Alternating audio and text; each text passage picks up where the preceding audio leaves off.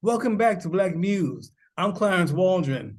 Before we get started with tonight's guest, who you're going to love, I want to send a special thank you and acknowledgement out to Howard Sandifer and his wife, Darlene Sandifer. This whole video podcast came from them. They said, you know what? Let's just get up close and personal with our favorite newsmakers and entertainers. So, with that in mind, we have tonight's guest, Yvonne Gage. She is a brilliant singer with, who brings years of experience to her craft. She's done she's done a series of uh, jingles for commercials. She'll tell you all about that in a minute. She's also worked, worked with some of the biggest names in showbiz, including Aretha Franklin, Stevie Wonder. She's had success in Europe and is now creating a buzz, creating noise here in the States with her new album, Feel Love, featuring the hit single Light My Fire, which I just, I'm a fan of that one. So, anyway, let me stop and let Yvonne take it from there. Hey, Yvonne, how are you? Hey, Clarence, I am great. Good, good. Let's start at the top. Some recent news that you made. You open up for Chrisette Michele, is that correct? Yes, yes. That was just a few weeks ago. Okay. So, yeah. what kind of experience was that for you? It was awesome. First, um, that that gig came totally unexpected. It wasn't anything that I knew was coming, but thanks to Maurice White, you know, Maurice made that all possible. How he did that, I don't know. He worked his Maurice magic.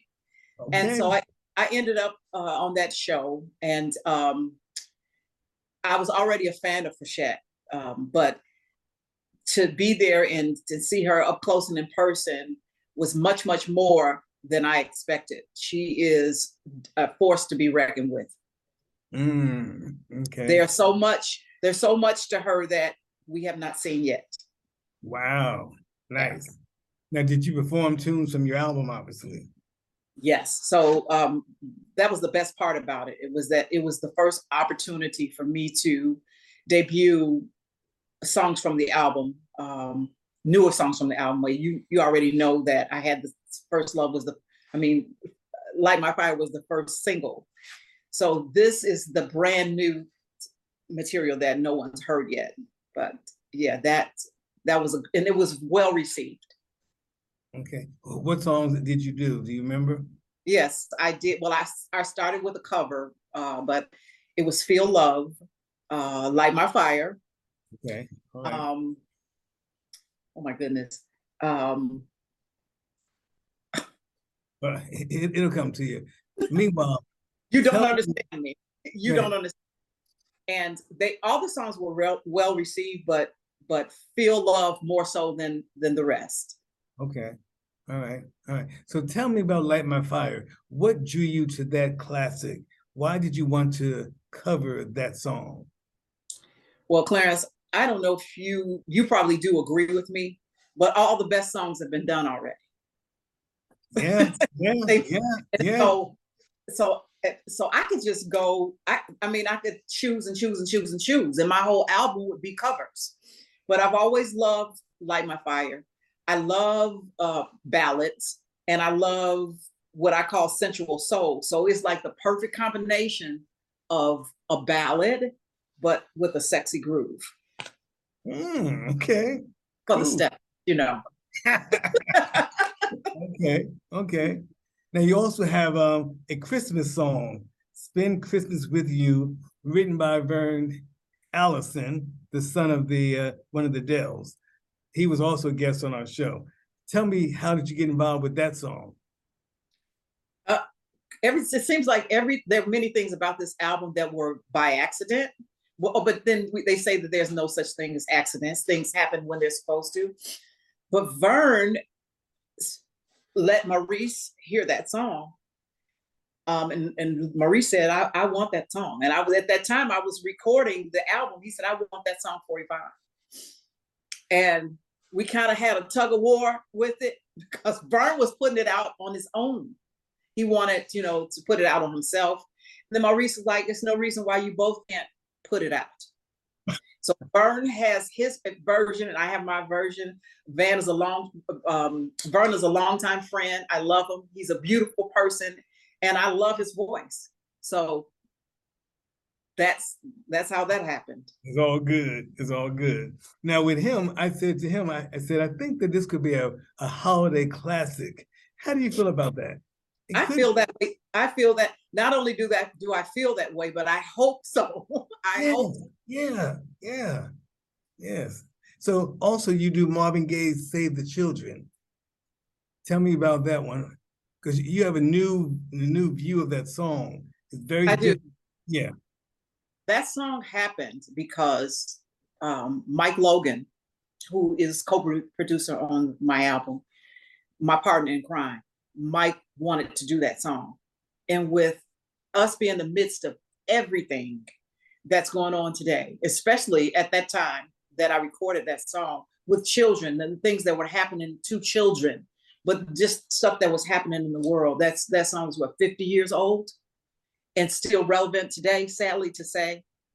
So Yeah. Wow. Now, you've enjoyed success over in Europe. What's the difference between the American audiences and the European audiences? wow. I can't say enough good things about um, Europe and my experience in Europe. The the experience is like like night and day. Um, the United States tends to stand off, not show the love, not show the support until after something big has happened. In Europe, they they don't care. If they if they if they're digging what you're putting down, they are loyal, they are receptive, they are responsive, and they are they're just there, Yeah. welcoming. Yeah. Yeah. It doesn't matter whether you have a new record or an old record. They once they like you, they like you. It's loyal. Yeah. and you know it's been that way historically Yeah. you know the, the greats like uh like like ellington and coltrane and you know people from that era they all experienced the same thing that's why they all ended up there at some point in time it's like it's where you can breathe it's, it's you can breathe over there you can fly over there you are Mm. uninhibited, uninhibited. over Yeah. here you have to think about everything you do every mo- move you make every note Yeah. Yeah. So now you're from Chicago, uh, on the west side or south side. Where'd you grow up? the west side West side. Okay. Okay. All right. That's where the, our school is located. Got it. Now, Yvonne, I hear bits and pieces of Phyllis Hyman in your voice, and makes me wonder: was she an, an influence of yours? Phyllis very, Hyman? very much so. Very much so. Yeah, Phyllis Hyman was just a goddess. She was just, her story is especially sad to me because she, she had everything and some. And she was just, yes, I studied her. I studied her immensely. yes. Mm. And I think that some of it, me studying her, was not just the fact of how she made me feel, but I um I felt a kinship with her.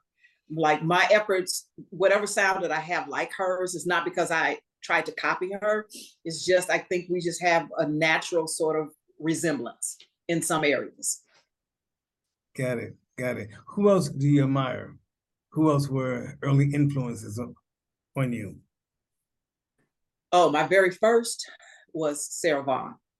Mm, Sarah okay. Vaughan. Ooh, y'all. And then- yeah, Sarah Sarah was just in a class all by herself. So Sarah Vaughan, um, because that was the music that my my mother and father played in the house, along with all the other greats. But Sarah was just that one that had all of the elements of, of music that I like, which is which is movement, uh, which is uh, bending notes, spe- specialized phrasing, and she had the the high range and the low range, and and wasn't afraid to show it. So she just she, she did it just the way she did it, the, like like only Sarah could do it. Um, Minnie Riperton, Mm, that's another one. Yes. and not just because of her range. Minnie could sing anything, anything. Okay. Tell me about your background session work. I know you worked with Aretha Franklin and Stevie Wonder. Let's start with Aretha. What period were you with Aretha Franklin? I was the the we were there with her um the last year of her singing life. That was um 20 she passed away in 2018. 2016 was we toured with her for that that period. Wow. And it, it was it was awesome. It was awesome and it was awing. it was um it was like singing with royalty, really. I think that the whole time that that we were up there with her, we were watching every move she made, every sound she made, just every little thing, soaking up every little thing because it's Mm. hard to believe that you are there with in greatness. And we weren't the first. We, we, were, we were not the first singers. As a matter of fact, we weren't the first singers from Chicago. There was another group of singers from Chicago, which was uh, uh, included May Cohen and um, and Diane Madison. They were with her for many many years. Oh, So just to have that opportunity, you know, on the end, it was awesome to see how she aged and the changes that she made uh, um, vocally. Because maybe she couldn't sing this this song as high, she didn't lose anything. She knew how to flip it all around, you know, no matter where what key it was in. absolutely. Absolutely. Absolutely. Now, you're known for singing uh, jingles, commercials, and all that. Wh- What are some of the products that you that you was you know doing the jingles for? Oh, I, I, I, every hair care product, every soap, every toothpaste, beer, uh, McDonald's, Burger King, ice cream, you name it, I've done it. Cereals, okay. yes, that um, commercial jingle work was a lifesaver. That was a lifesaver because at the time that I started doing jingles, I was on, already on the road touring with Captain Sky at that time. And it, it, it got old. It got old. I was like, okay. And, and, I, and I was 20 years, 19, 20 years old when I did that. But I was like, I, I don't think that I can keep doing this. I got to find a way to stay in music um, and, and do it in a way where it, it feels good for me because my mother and father had given me uh, and given me an ultimatum to become a music teacher, and I was like, nah, nah, that's that's. So I came home. Um, Maurice again, Maurice White again. He's a good guy. He's a good guy. He he hooked me up with um, Paul Wilson. I did my first commercial with Paul Wilson, and the rest was history. Wow. Okay. jingle business then then and and prior to that was very very hard to get into very hard to get into. So to be walked in like that that was that was really really special. That was my lifesaver. So you were a vocal coach at Roosevelt University. What was that experience like for you? that was a beautiful experience unexpected. Um, i was brought in on staff by jeff morrow a good friend of mine. And they um, they were just implementing a program contemporary music jazz and they felt that the best teachers would be teachers who were living working living still working musicians and so that part of it was um, at first challenging um, because just we're we're dealing with young adults, you know. But it, it it it was a good experience for myself as well. It was it was it was it was good. It was a good thing to have on my resume. I was there for ten years. I thought maybe I, I thought maybe a year, um, and it, it was in the height of COVID. and it's when they when they decided to go back into the classroom that was when i exited Wow. Okay. but it was it was a wonderful experience Yeah, yeah. Now let's go back to the album. It, has a special meaning for you, of course, but it's more than romantic love. You're talking about world peace, or what? What else are you talking about on the album? Feel love. well i'm i'm glad that you see that because really it started out as romantic love only because that's where my head always goes to i just naturally go to that love a good love story but then just looking around at things and wanting something more but at the same time in the midst of all of this i really do feel love. I feel love. I feel satisfaction in most everything in my life you know um, and i just wish that the world could feel that way and the world could want it enough to to want to make it that way. And you know music is is the best con- conductor that you can one of the best conductors you can have Absolutely, absolutely. So now, before we go away, let's do a little self promotion. Where can folks go to buy the album, listen to the album? Is it on all the platforms? everywhere All right, now, all right, y'all. You hear that? Everywhere. streaming everywhere and i think that there's something on there for everyone there's the love song there's world song there's it's just love if you're looking for love get this album All right, now, I love it. Anything else you want to share?